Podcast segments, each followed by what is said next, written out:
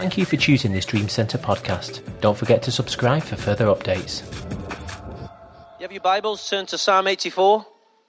You know, the last couple of weeks we've been talking about the power of sustaining grace. For a long time now, I've been dealing with the power. And I've been talking about it from many, many angles. And you know me, I'm never in a rush to finish a subject.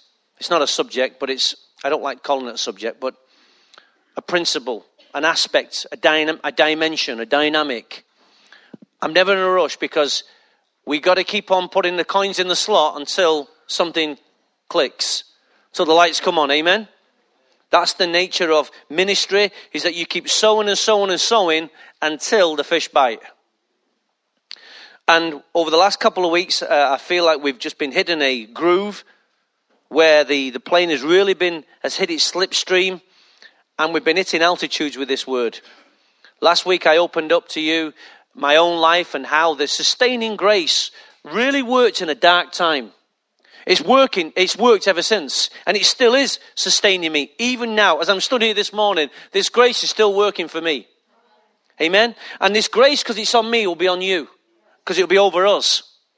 And the thing about sustaining grace is that you need to understand, church, is this and it's taken me years to be able to say this, but now I can say it with confidence because I understand it. It sounds like you're boasting, it sounds like you're arrogant, but if you know me, that's not me. Confidence in the word can be, can, can be interpreted as arrogance. It's not arrogance, but I know what I carry. And when you know what you carry, others are protected. And all of a sudden it goes quiet. I, told, I knew you'd drop out of that moment. When you carry something in God, it's for the house. And people become protected. Not because you're special, it's because you've learned to develop something in God. And I just wish the people of God would understand this more and more. Because in Britain, we're frightened of giving honor. We're scared. Oh, they only want your money. When have I ever asked for your money? And they forget the history of you. They, have, they forget the history of the people they walk with, work with, and labor with, and when they say one comment, they drop out. And because we don't understand the word honor, and we don't, we don't practice it as often, it was drummed into us at school because we had to. That's the, that's the headmaster, so we call him headmaster. That's the doctor. But then we get into church and we think everyone's level. It's a level playing field. And though we are level, there's still honor and we, and we, and we miss out and we forget and we don't realize that our pastor can protect us because God gives him, a, oh, say, he develops a stature in God. God gives him the word to sustain everyone. If this word, if, if that doesn't work, why do I speak to you? If this word can't sustain you, then why would I give it? You said, well, it's God's word, not yours. I didn't say it was mine. I know it's God's word. But the dimensions that are building God are for you and for me. And it sustains this house, and God has kept us. God has kept us. Whether you see it or not, God has kept us. You don't know the things that go on. God's doing far more behind your back than He's ever doing in front of your face. Amen? God's got the two seconds rule. He can go two seconds either way, you don't know. You look for God in the moment of disaster, but what about the God who prevented it? And you, and you weren't aware of it. And all of a sudden, God's going to show you the movies. You could have died there, you could have died there, you could have died there. You could Listen, I've had enough time in my life to die. Seriously. When I used to ride a motorbike, I was crazy. Well, I weren't crazy, I just had a lot of accidents through doing silly things. the times when I could have died, times when, when I've come off my bike and I've hit a car head on, and I couldn't feel my leg for six months. It was numb. I should have died outright, but I didn't. Why? because God just thought it'd make your life miserable by keeping me alive. That's when you know God's work. When I wasn't aware of God, God was aware of me. And God's aware of you. And God's keeping you alive because there's people He wants to reach through you. This is the power of grace. This is the power sustaining grace. And we've been looking at this, this whole concept of grace for a long time now. And how God's word, that there, are, there is salvation grace, grace for salvation. And we looked at the doorways of that, how that works. But then there is sustaining grace. And I'm going to read, we're going to read a few scriptures this morning, or quite a few scriptures, only because I want you to see something very powerful. So in Psalm 84, uh, 84 verse 5, blessed are those Whose phone's ringing? I can hear a phone. Is it you, Lord? Is the heavens? Are the angels singing? Blessed are those whose strength is in you. So if you've got strength that's in him this morning, you're blessed. You have, who have set their hearts on pilgrimage. As they pass through the valley of Baca, Baker, whichever way you want to say it, they make its place a spring. The autumn rains also cover it with pools. They go from strength to strength till each appears before God in Zion. Zion is the destination. Now, you can't read this scripture on its own. You have to read it with Judges chapter 2. So please, in your Bibles, go to Judges chapter 2. Keep your finger in Psalm 84. Go to Judges chapter 2. Judges chapter 2. It's Old Testament. Reading from verse 1. The angel of the Lord went up from Gilgal to Bochim and said, I brought you up out of Egypt and I led you into the land that I swore to give to your forefathers. I said, I'll never break my covenant with you, and you shall not make a covenant with the people of this land, but you shall break down their altars. Yet you have disobeyed me. Why have you done this? Now, therefore, I tell you that I will not drive them out before you. They will be thorns in your sides, and their gods will be a snare to you. When the angel of the Lord had spoken these things to all the Israelites, their people wept aloud. In other words, they whinged and they cried bitterly. And they called that place Bochim. Here they offered sacrifices to the Lord. Now, what happens in Judges, you then read about in Psalms. Because what God did to the generation in the, in the book of Judges, the people in Psalms are now living with a consequence. Do you understand this? There's a reason why the land is dry. There's a reason why the place has got no springs. There's a reason why these things happen which says this each generation create a blessing or a consequence for the next generation. George Bush Jr. created a, sorry, yeah, senior, sorry, George Bush Senior created a scenario where George Bush Jr. had to go and face. If his dad would have sorted out Iraq then, we wouldn't have had the problem now. Or we may have. It just may have been a continued war. Who knows? But he had his opportunity to deal with it then and didn't do it because politics intervened. It wasn't good for his career or for the good of the nation, whatever the reasons were, I can't remember. But whatever battle you don't fight, your kids have to fight.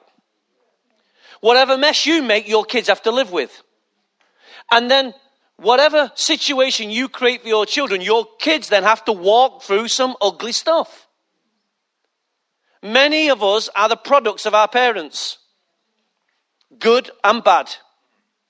Is it fair to say? Because our parents weren't perfect, but they still remain our greatest heroes. Well, mine does anyway. Even though I could be negative and say they didn't do this, they didn't do that, they didn't do this, I could also be positive. It's a choice. I can choose. But I also choose to honor my parents. Why? Because the Bible says it'll go well with you. Go well with you, and you'll, you'll enjoy long days. So there's a principle of honor honor your parents. And I know that's for some people, that's not always easy, depending on what they've had to go through. But nevertheless, it's still a choice. It's still a choice. And that's when the Bible says if you forgive others as they forgive you, uh, as they do unto you, God will, will honor you. God will elevate you. God will take you on. Forgiveness is a powerful, powerful thing, but that's not my issue. If we read Psalm 84, verse 5, Again, say it must be compared with Judges chapter 2. As Judges explains the background and context for us. Yeah? They, it explains to us why uh, Baca is dry and barren. Why? Because Israel clearly disobeyed God. She clearly disobeyed God. There's something in the heart of Israel that keeps following after God's.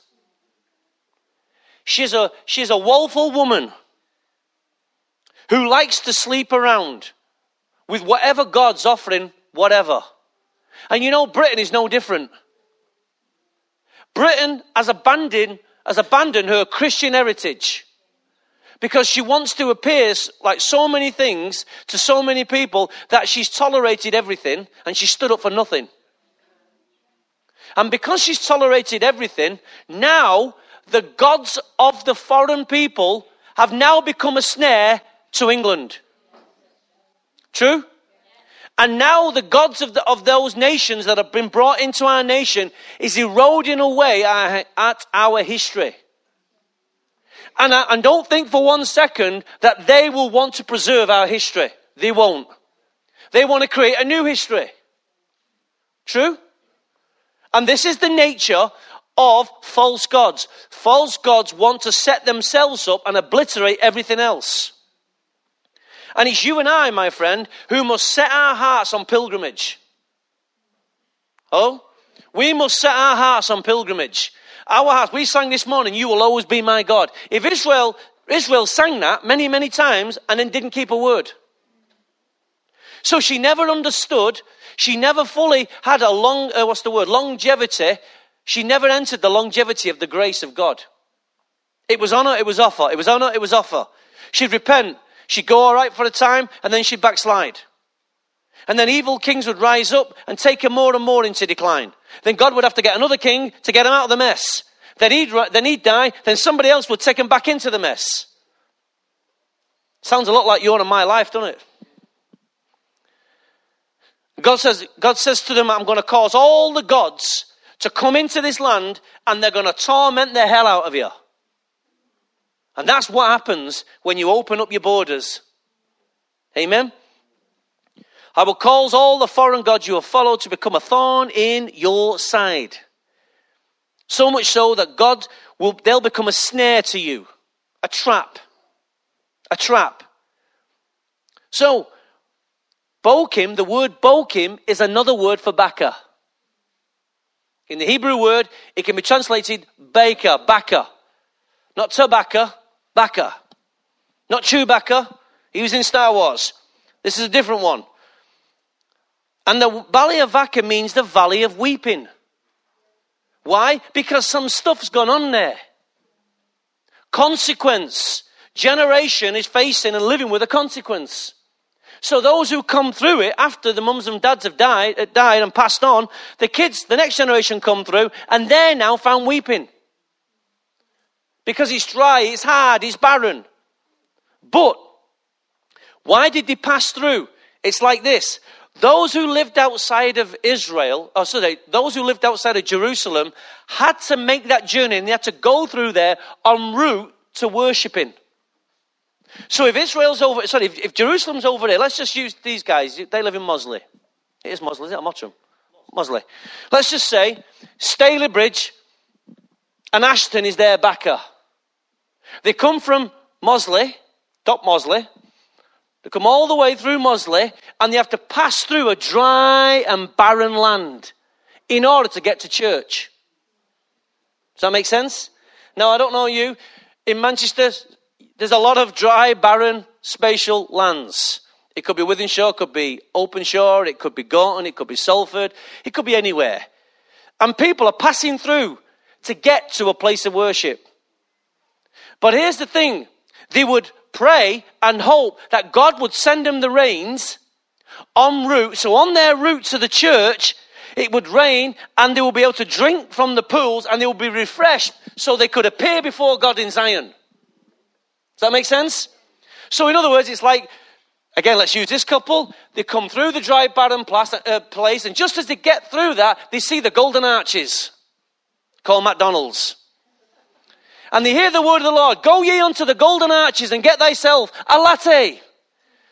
For latte will refresh you. So they get themselves a latte. So by the time they get into the church, they're all refreshed and they're like that summer flower. Now their hands are up in the air. But if they hadn't have had that latte, it'd have been like, they'd have been bitter. They'd have been weeping. But God refreshed them in that barren place by sending his rains by sending the springs, causing the springs to rise up. There's a place en route that God has to refresh. Hello? There's a place that God has to refresh. And very often it's as you're passing through some stuff. God, the reason why you're passing through because your heart is set on pilgrimage. I say this, one of the reasons why the church is powerless is because they do they have not found a work. The church is unemployed.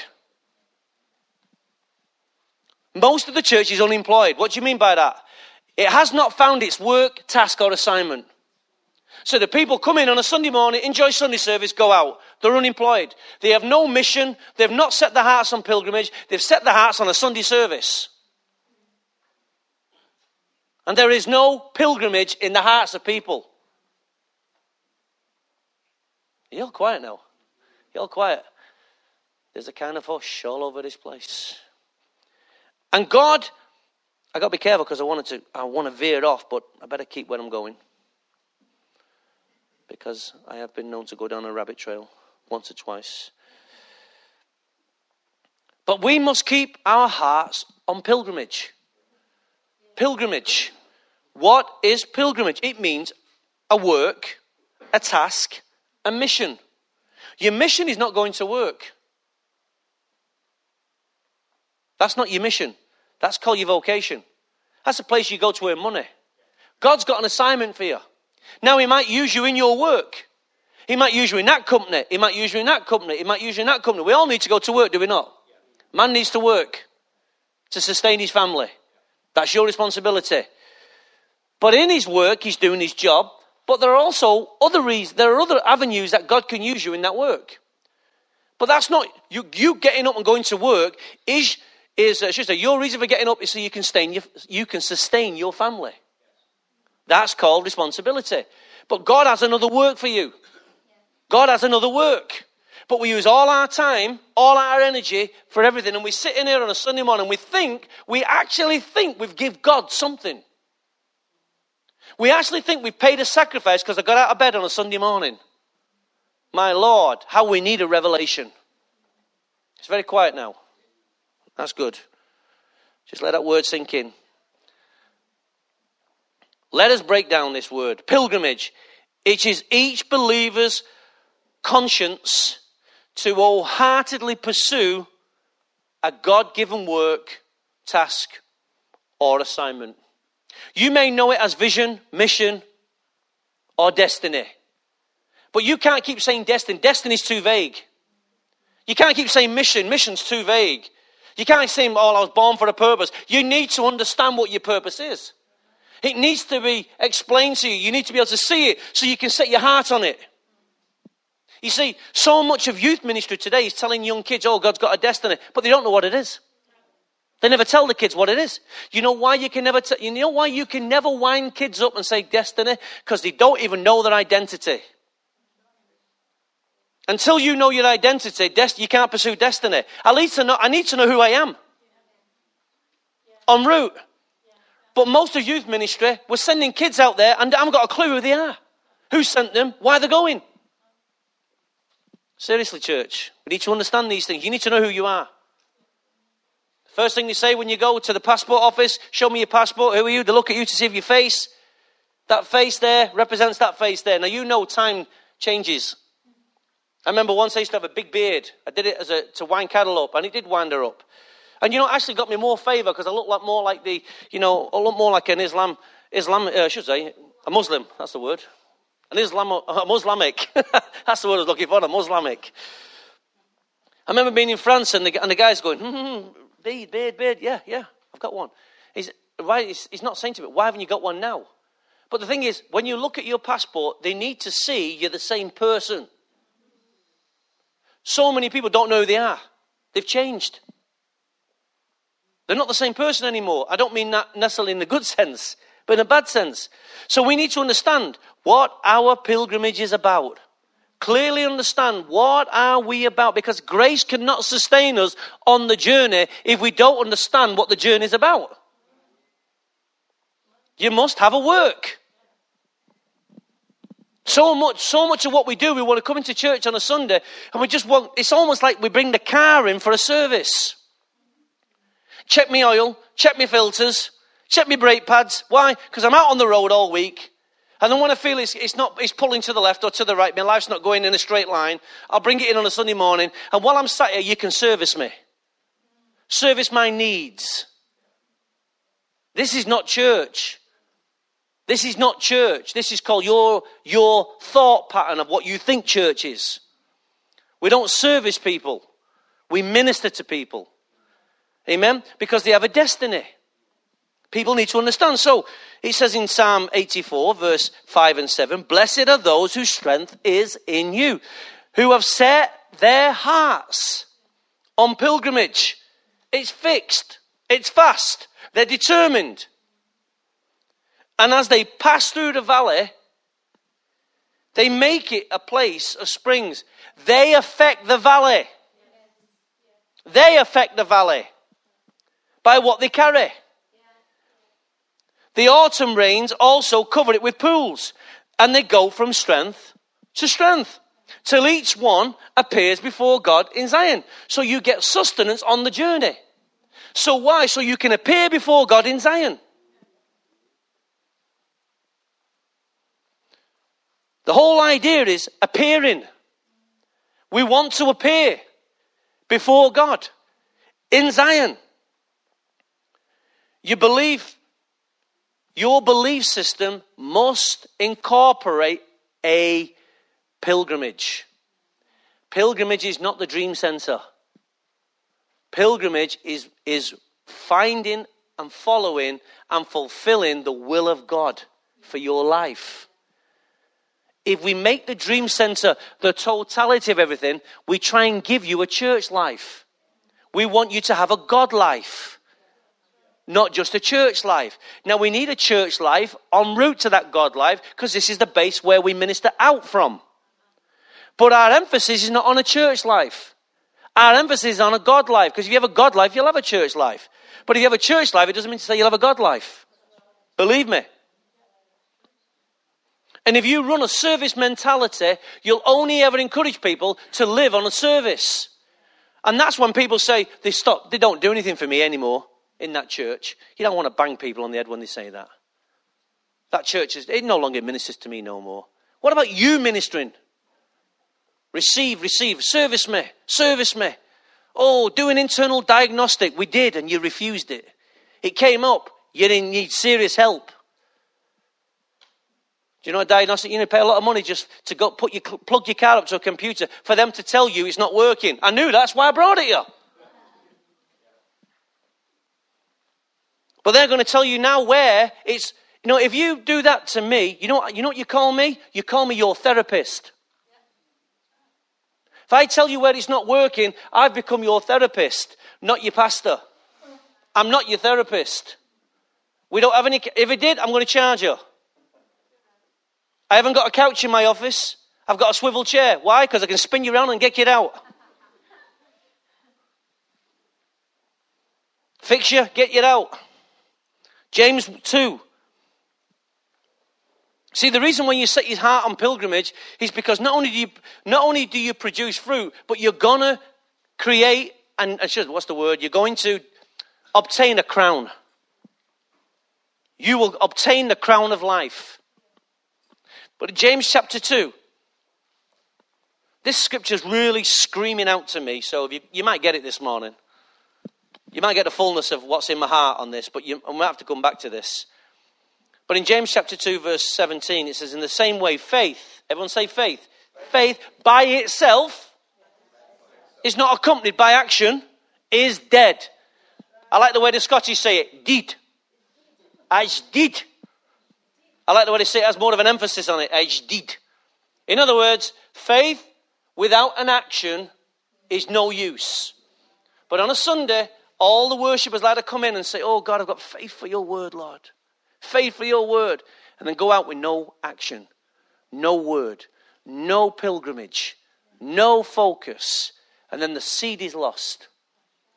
You carry the seed through the wilderness. You carry the seed. When a woman gets pregnant, she gets overjoyed with the news, but that news only lasts for a couple of days, doesn't it, ladies?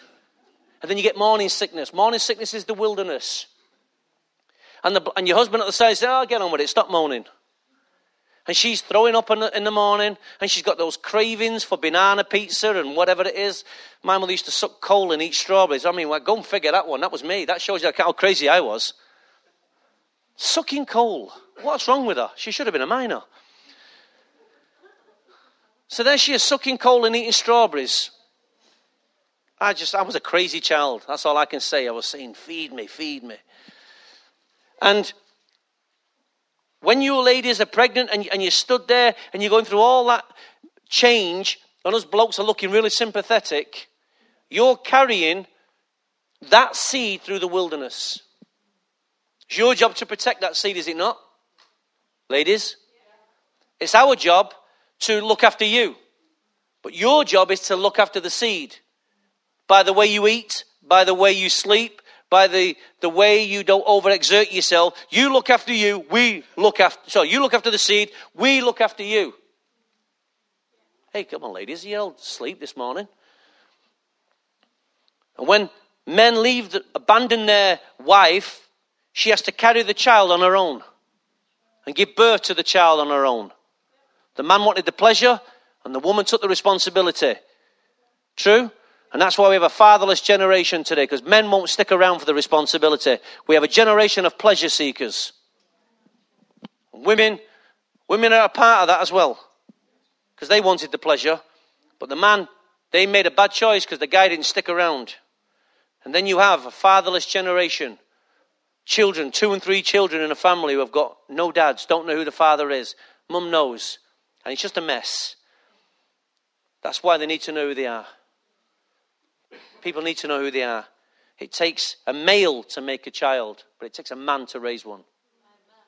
Amen? It takes a male to make one, but it takes a man to raise one. And you, you know, it says this in, you know, faith accompanied by itself is dead. But some will say, You have faith. I have deeds. Show me your faith without deeds, and I will show you my faith by what I do. You believe that there is one God? Good. Even the demons believe that and shudder. You foolish man. Do you want evidence that faith without deeds is useless? And then he goes on to show them how Abraham's generation and the Israelites had faith but no action, action with no faith. Church, I heard a lot of faith speakers talk about faith, using faith to obtain things, but I never heard them talk about using faith to set it on pilgrimage. Faith must have an action. Church, 2013, we're going to combine your faith with action. We must have action in the church. We cannot have a Sunday service. You need to check your Christianity. That's all you've got is Sunday service. You need to check your Christianity because James makes it very clear to us that faith must have an action. This is why most of the church is unemployed because she has not set herself to the task. Jesus every day thinks, the Father thinks about purpose. Every day he's working with people's lives, engineering his purposes to an outcome. God is fixed on his purpose. Every day, the devil is fixed on his purpose. How can I kill his life? How can I steal his life? How can I destroy his life? Every day, check his calendar. What's on your calendar? Kill, steal, destroy kill, steal, destroy. Doesn't matter what day, what's going on in the world. You can read his, uh, his work all over the place. his CV splattered all over the world. Kill, steal, and destroy. And Jesus, I have come that you may have life and have it more abundantly. And the kingdom of God, since the day of John the Baptist, has not stopped advancing, and forceful men lay hold of it. In some versions, he says violent men. Not violence as in the sense of we, we tear the place up and destroy everybody, but violent in the sense that we're convicted to the point that we'll, we'll go through some stuff. We will not be moved. As we sang in the song this morning. So, if you go to your Bible in Ephesians chapter 3, we need evidence of this grace. Last week we read that there was evidence when the people of God, sorry, when the disciples saw the evidence of the grace of God, they opened up their hearts. Grace must be evident upon our lives. And Ephesians says this, Paul, talking of his own life in Ephesians chapter 3 verse 7, says, I became a servant of this gospel by the gift of God's grace given to me through the working of his power. So grace the working of his power has been given to him through the gospel. And then he says this Although I am the least, I am less than the least of all God's people, this grace, listen, was given to me to preach to the Gentiles. Who's the Gentile? Anyone who's not a Jew. You're a Gentile, I'm a Gentile. To give me to preach to the Gentiles the unsearchable riches of Christ and to make plain to everyone the administration of this mystery, which for ages was kept hidden in God, who created all things. He's, the whole, uh, the whole purpose of God giving him his grace was so he could go and preach to the Gentiles. The grace was used and it was accompanied toward a pilgrimage. Paul, this grace set Paul on a pilgrimage to go and do something. So at the end of his life, I can say, I've run the race, I've done it, I know what God was about, I know what my life was about, I finished it and I finished it strong. Not that I got to an old age, I beat cancer. That's not the goal of our life. We want cancer out of our way so we can get on and fulfill our purpose. Cancer's not the battle. Cancer's the trial on road. on route, should say, to our pilgrimage. Pilgrimage is what we set our hearts on. Why? Because pilgrimage is what's calling us. Pilgrimage is what God gives His grace so it sustains us en route. If there is no pilgrimage, why do you need the sustaining grace? Why? If you're not going anywhere, why do you need all this stuff? Why do you need petrol in a car that's going nowhere? Why do you need insurance if the car stays on the drive? Why do you need tax? Why do you need MOT? Why? Because the vehicle is going nowhere. Don't need to do all that. If it's parked on the road, you do. But if it's parked on, in your garage, you can leave it there. And you can sit at the wheel all day. You can start it up. You can pretend you're going on a journey. You can play all the games. But the moment you set your heart on a journey, you need to be legal. True? You can leave little Johnny sitting in the, gar- in the garage with a car. He can play with the wheel. Just take the keys off him. And he feels like, Johnny feels like he's going on a journey. He feels like he's got the, he's got the imagination to think he's passing on a highway, a super highway. He's overtaking everyone. Then all of a sudden, Dad says, Johnny, time for tea. Johnny's reality gets shaken. Now he has to come back to earth. He realizes he's not gone anywhere. The car's still in the garage. That's how many Christians think. They think they're on the open road because they hear a good meeting. Wow, yeah, whoa.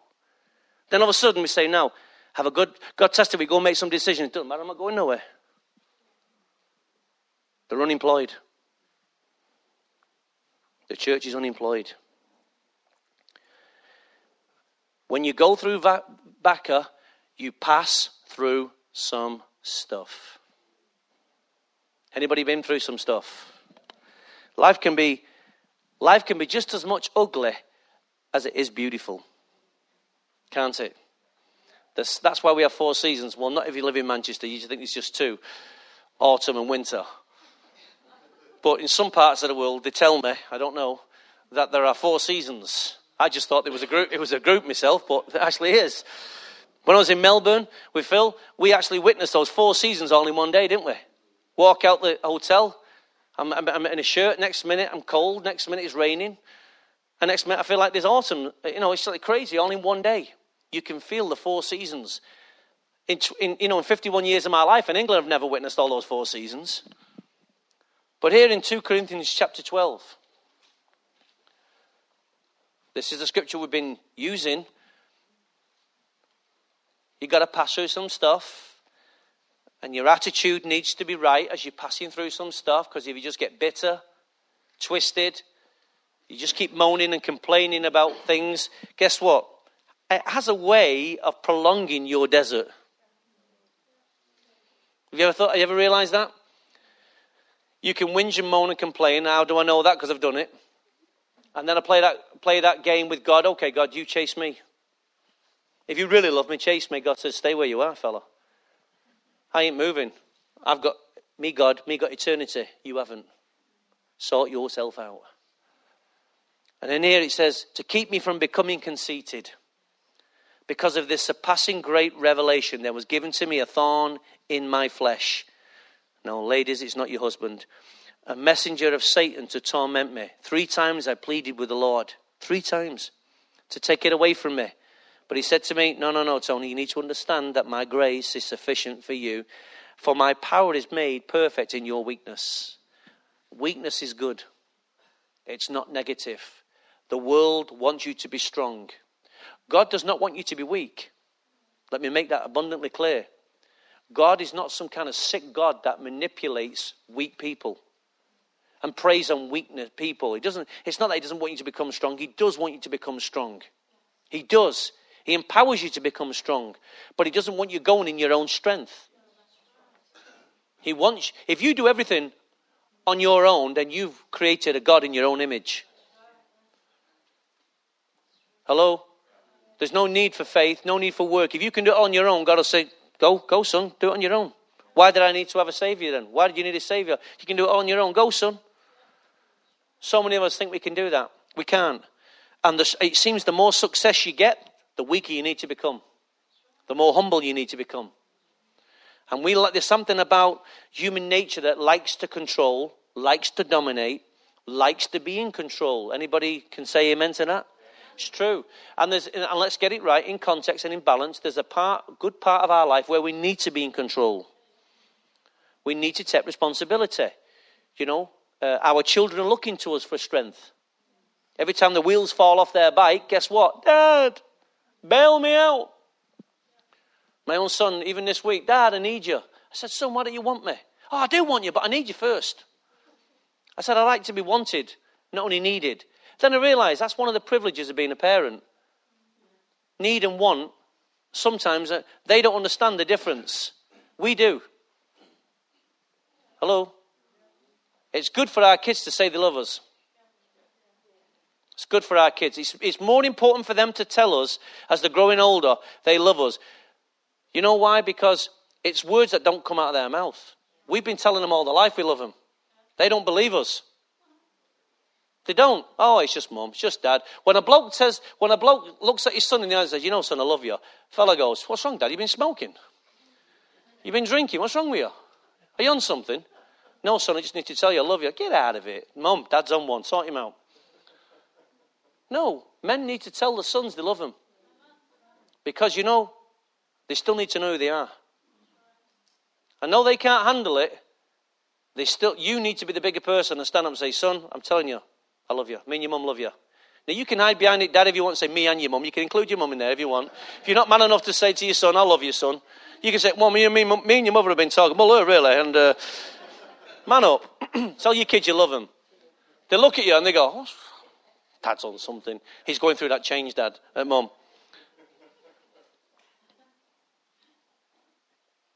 You might want to do it with tears in your eyes. You might not. It's up to you. Therefore, I will boast all the more gladly about my weakness. The older I get, the more teary I become. Don't know about you. That's why I go to the cinemas on my own now. I can cry on my own and I can sit there in the house and cry. I can cry over anything. I don't just. I don't mean break my heart. You know, come on, ladies, man up. I'm talking about. I'm talking about you know fighting back that tear. It only needs to get a theme that strikes me heart, and I'm gone. And then you don't look at your wife, do you? You just go, oh, give us a tissue, darling. Oh, my glasses need cleaning. This breaking heart's going on in the corner there. She said, I'm not watching, you're not getting, you're not watching Sky Sports anymore. Especially not City the deep tears when I watch City. That is why, for Christ's sake, I delight in my weaknesses. When was the last time you, you delighted in an insult? When was the last time you delighted in a hardship? When was the last time you delighted in persecution? When was the last time you delighted in your difficulties? Come on, church. For when I'm weak, then I'm actually strong.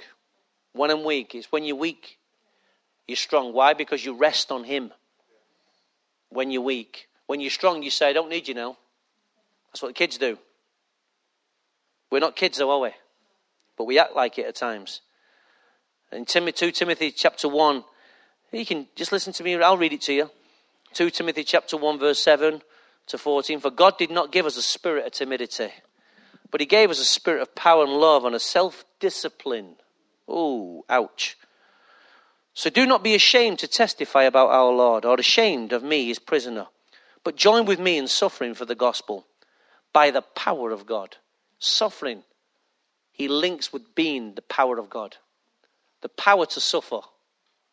Walter spoke to me this morning, showed me a magazine he's been reading of how Christians were persecuted. And he says, It'll break your heart. I said, I know, Walt, I've read stuff like that, I know. It does break your heart. It breaks your heart to see Christians suffer, but there is a power to suffer that much of the church in the West just do not know. I wonder how many crowns will come from the West. Who has saved us and called us to a holy life. Not because of anything we've done, but because of his own purpose and grace. There it is. The grace was given us in Christ Jesus before the beginning of time. But it has now, he says, been revealed through the appearing of our Saviour, Christ Jesus, who has destroyed death and brought us life and immortality to light through the gospel. And of the gospel I was appointed a herald and an apostle and a teacher. See, there's his assignment. This is why I'm suffering as I am, yet I'm not ashamed because I know whom I have believed. Listen, and I'm convinced that he's able to guard what, is, what I have entrusted to him for that day. There's a day, my friend, when we will appear before him. Set your hearts on pilgrimage. Yeah?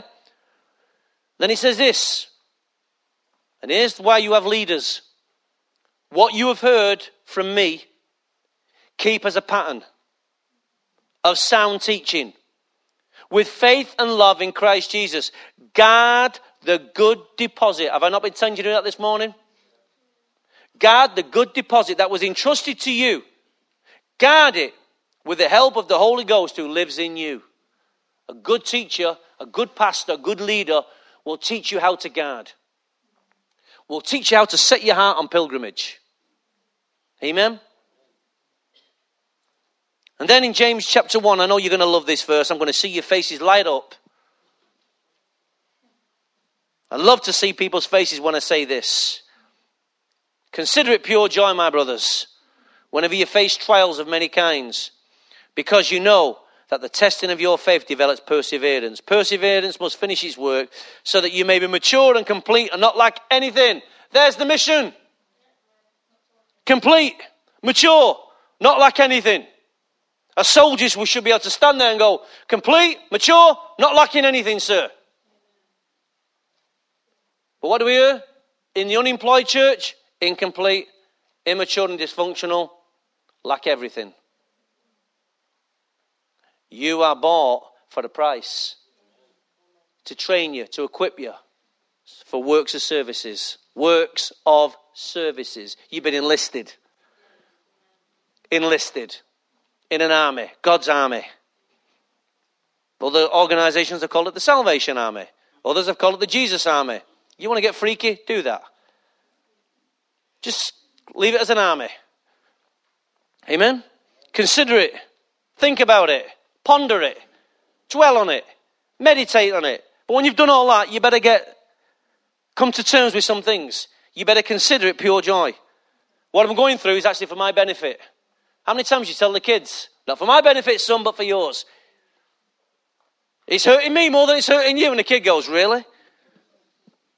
But your Heavenly Father does that. He says, Son, this has come for you. There will be tears before bedtime, but there'll be joy in the morning. I can see clearly now the rain has gone, but right now you've got obstacles in your way. Amen? And then he says here that they make it a place of springs in Baca. As you pass through it, you make you affect it. You affect somebody else's dryness. You affect.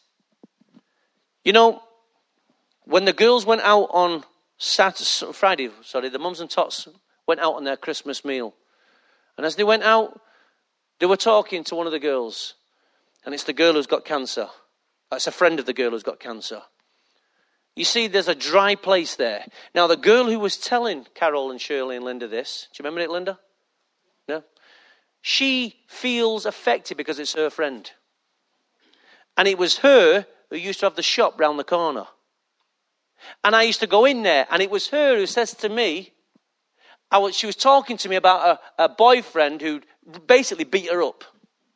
And she was being a little bit explicit without being rude. And I'm thinking to myself, is she coming on to me? And I'm walking out, and the Holy Spirit says to me, and this is great when the Holy Spirit speaks to you in Mancunian. Mankum style. He says this to me You dipstick. She was pouring her heart out to you because she recognized what was in the room. But you misinterpreted the situation, and because of that, you missed the opportunity. Sorry, Lord.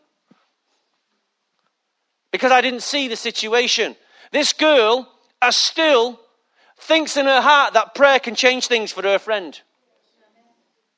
That's why you need to be there. That's why you need to connect with these people because they're looking for life. Now, they're passing through some stuff. And if they pass through and en route you're in their vicinity, your waters might refresh them. Hello? That was so good, you should have wrote that down. People are dry. People are en route. People are going places. Some, most of them are going to hell. Some of them are going to prison. Some of them have got a different destiny. Some of them are going to rack and ruin. But you carrying what you carry en route, as you pass through some stuff, people come alongside you and your water refreshes others so that they can appear before Zion. That's why you've got to get by next to people, get contact with people, talk to people. It'd be a shame for God to run the video of your life and to know A, B, C, and D were all in your circle and you never stopped to consider them. And now they're all in hell. They go through a dry valley. You know, the Bible says this in 2 Corinthians 6, uh, 2 16. To one, he says, We're the smell of death. But to the other, we are the fragrance of life. It's amazing how what we carry can affect two types of people. To one group of people, they say, You know, you stink. I don't want that gospel. To a Muslim, we stink. To a Mormon, we stink. To an atheist, we stink. To a, to a, uh, someone who is not a, also oh, a, a passive person. I was going to say a pacifist then. A passive person. We stink. What we carry, they're not interested. But to another, with a fragrance of life. With a fragrance of life. Wouldn't you like, to, wouldn't you, wouldn't you want to be the fragrance of life? But you know you can't be one without the other. You've got to be both. But guess what? Don't worry your effect. Don't think about your effects. That's not your job. Your job is to be light. Your job is to carry the water. Your job is to carry the substance. Your job is to carry the DNA. So when people speak to you, you don't know, you don't know if you're giving them a drink of water. Just be you. You don't know. Feeding people, quenching someone's thirst. Tembi's already said this morning in a testimony. Lisa said. When Lisa said, what Lisa said affected her. Lisa didn't know she was feeding or quenching someone's thirst. She spoke. And as she spoke, someone who was thirsty, going through that stuff, said, That's the word of the Lord for me, I'm having it. Now, the world doesn't call it the word of the Lord. Half of the church don't call it the word of the Lord. They just know that what you're saying is helping me. I can talk to one Muslim, I forget his name now, and when I talk to him, he, he keeps holding me for three hours. But you know, we still haven't turned. We still haven't changed that person. But guess what? I'm just being me. But he's fixed on my words. He respects me and he honors me. But he loves talking to me. And I'm just being me. And if you're being you, you get to talk about what you like. True? And it's that conversation that they like. It's seasoned. You want to try it? It's good. Don't preach at them. Speak to them. Just give them the life that's in you. Yeah? Just give them things. And it's amazing how people feed on it. When you package it and call it God, no, I don't want that stuff. Don't want that stuff. But you show them the life behind it. Then they go, then you go, da da, do you know what's in the box? Da da, it's called God. Sell the sizzle. before you let them sell them the sausage. Amen? Let them smell the fragrance. Nothing like. You know, if you say to me, these bacon's all full of fat, it's not good for you, guess what? What what am I not going to do? But if I smell the stuff, oh, Holy Ghost. If I smell bacon, I don't care how fat the bacon is, I just smell it and I want to taste it. I don't want to know if the pig was dead, half dead, blessed, dead, unblessed. Just give me the pig. True? True? You don't know if those potatoes were King Edwards. You don't know if they were yesterday's, today's. You smell chips, you want some. That's how it is with the kingdom. Okay, let's wind this baby up. Last scripture Isaiah 60. So in Baca, you set your heart on pilgrimage. They make it a place of springs. We haven't got time to go through. They go from strength to strength. And the last one is each one appears before God in Zion. They're the four stages, five stages, should say. Isaiah 62, verse 10 says this Pass through, pass through, prepare the way for people. Build up, build up a highway. Now, how many times he said, pass through, pass through? Prepare the way for the people. Build up, build up the highway. Remove the stones. Okay? Raise a banner for the nations. So, to do all that, my friend, is it fair to say there's work that needs be, to be done? If you're going to pass through, that takes pilgrimage, determination, a fixed point. Hear me, church? You need a fixed point. If you're not going anywhere, you're always going to be you're going to be like the children of Israel going around in the desert, in the wilderness, and you can keep saying the same things over and over and over again. There's no point to your life. That's when the Ecclesiastes says, you know, what is it for man? He might as well eat, live, be merry, for tomorrow he dies. That's not our portion. It's amazing how many people will settle for that. But if we set our hearts on pilgrimage, that's our focus. That's what, why we get up every day. Amen? For your king, Lord, for the kingdom. For the kingdom, for the king and his kingdom. Jenny will tell you every time I write a letter, I always sign it for the king and the kingdom. That's my focus point every time for the king and for the kingdom. Always. He said, Pass through, pass through the gates. Now, prepare the way for the people. For who? For the people. It's not about you, it's about the people. God's switching the agenda. He's saying, You pass through, make me, make me the priority, and by making me the priority, I will turn your heart towards the people.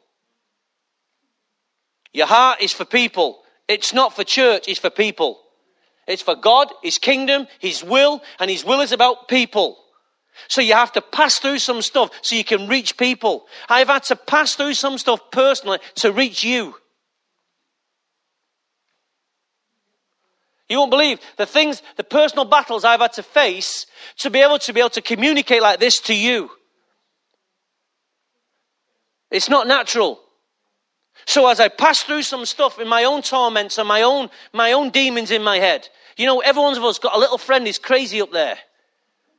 There's a little friend in the attic. Every now and then you have to get him out and slap him and bring him into alignment because if he's running the show, you're finished. True? Now I've got to sort my own little friend out up there so I can minister to you so you can get your little friend and get him out. It's called doubt. It's called suspicion. It's called strongholds. It's called fear. It's called so many things. You may have a group of people up there. I'm sure some of you have. I'm sure you have. There ain't the 12 disciples up there, and I know that. Pass through, pass through, prepare. Prepare the way for the people. I have to prepare the way for you. You have to prepare the way for you. You have to prepare the way for others. Others have to prepare the way for others. That's the way it works. But if you're not reaching others, then all you're doing is me, me, me, me, me. Service the car, service the car. How many times does you car need servicing? Maybe the problem isn't the car, maybe it's the way you're driving it. Maybe it's not what you're driving, it's maybe it's what's driving you. What is driving you? Have a word with your little friend. He's the one driving you, driving you crazy. So he says, pass through, pass through. Prepare the way for the people. Build up, Build up. Our, our ministry is all about building. Building what? A highway.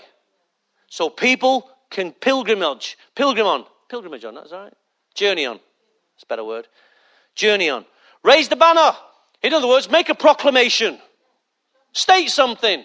Well, we've said high visibility, maximum impact. We've said the pillars of the well ordered house. We've said you have come to a Zion explosion. We said revival now Manchester. Speak, telling to that's that's us raising our banner. Why we set our hearts on pilgrimage? We're passing through. That's why we're making these declarations. You've got to have a banner in your own heart. You might want to say, For Zion's sake, I will not keep silent. For Manchester's sake, I will not remain quiet. Amen? And then he says this the Lord has made a proclamation to the ends of the earth. That's what prophetic ministry is all about, is knowing what the Lord has proclaimed and making it known to you. Amen? Say to the daughters of Zion, that's you. See, your Savior comes. See, his reward is with him, and his recompense accompanies him. They will be called a holy people. That's what you're going to be called. The redeemed of the Lord. That's who you are. You'll be sought after. Oh, well sorted. Amen? The city no longer deserted. When you set your heart to a work and a pilgrimage, the city changes. The whole environment changes, my friend. Why? Because what you carry affects where you're going. Rather than where you're going affecting what you carry, it's a reverse. Does this make sense? This is why sustaining grace has to come to a church. This is why it needs to come to your life. It does not sustain you from one Sunday to another just so you can keep coming to church. Church, hear me strong. That's not what the grace is for. It's not so you can keep coming to church every Sunday. The church is a mobile unit who invades every sphere of society. Wherever you're working, invade it. Whatever circle of friends you've got, invade it with your light and your life. Don't just go with a message, go with a life. You know, people don't like your message because they don't like your life. If they like your life, they'll listen to your message. You know, that's a truth right there. Go with a life. That's why people say, get a life. Get a life and people will receive your message. Because when they buy into you, they'll buy into what you know. It's true. It is. So get a life. That's why we need to keep removing the obstacles so people can get this life. If you stand to your feet, please, let's conclude. Let's finish this in the spirit as we started. I hope you've got the, I hope you've got a hold of this sustaining grace. I hope you understand why you need it. Don't get sentimental about it. Don't get sentimental about it. It's about just getting me through my sickness. It's much more than that. It's much more than that. God did not get you out of your hospital bed to go and sit in your armchair. How many of you heard of that phrase, armchair supporters? Yeah? I'm an armchair supporter now. I've not got a season ticket this year. But when I last year and the year before, I put my money where my mouth was. Right? I, was, I, would, I went through the cold nights, the cold days, just to get the crown of glory at the end. But how many years had people been doing that? Well, listen, my friend, our Bible tells us that our race is not in vain. It's not to the swift, it's to those who set their hearts on pilgrimage. That's where our hearts need to be set. So if you just raise your hands with me this morning, I, I really, really encourage you to get these last three weeks. I've been talking about grace. I think this is some of the best stuff I've ever taught. I honestly think this is really going to set us up I'll be taking this series with me to Australia. Series because I think it's going to help people. I've hit a groove on this. And you might, not, you might not listen to it now, but I'll tell you now, you will need it in the days ahead. Because the principles don't change. Grace isn't to get you from week to week, it's to get you to your assignment. It's to get you to your assignment. Now you think, well, I don't know what my assignment is. Well, keep listening to us and we'll make it clear to you. Because we've got an assignment. And it's becoming clearer and clearer all the time. It's not, it's not wonderfully clear right now, but it's becoming clear. Amen? But in the meantime, We're building, we're passing through, we're removing the obstacles, we're building the highway. So God can pass through, you can pass through, and others can pass on our journey. Amen? And it takes a lot of work and a lot of labor to remove obstacles. And the obstacles are in you, in your thinking, before they're out there. Amen? So, Father, right now. We hope you enjoyed this podcast. For more information, go to www.thedreamcenter.co.uk.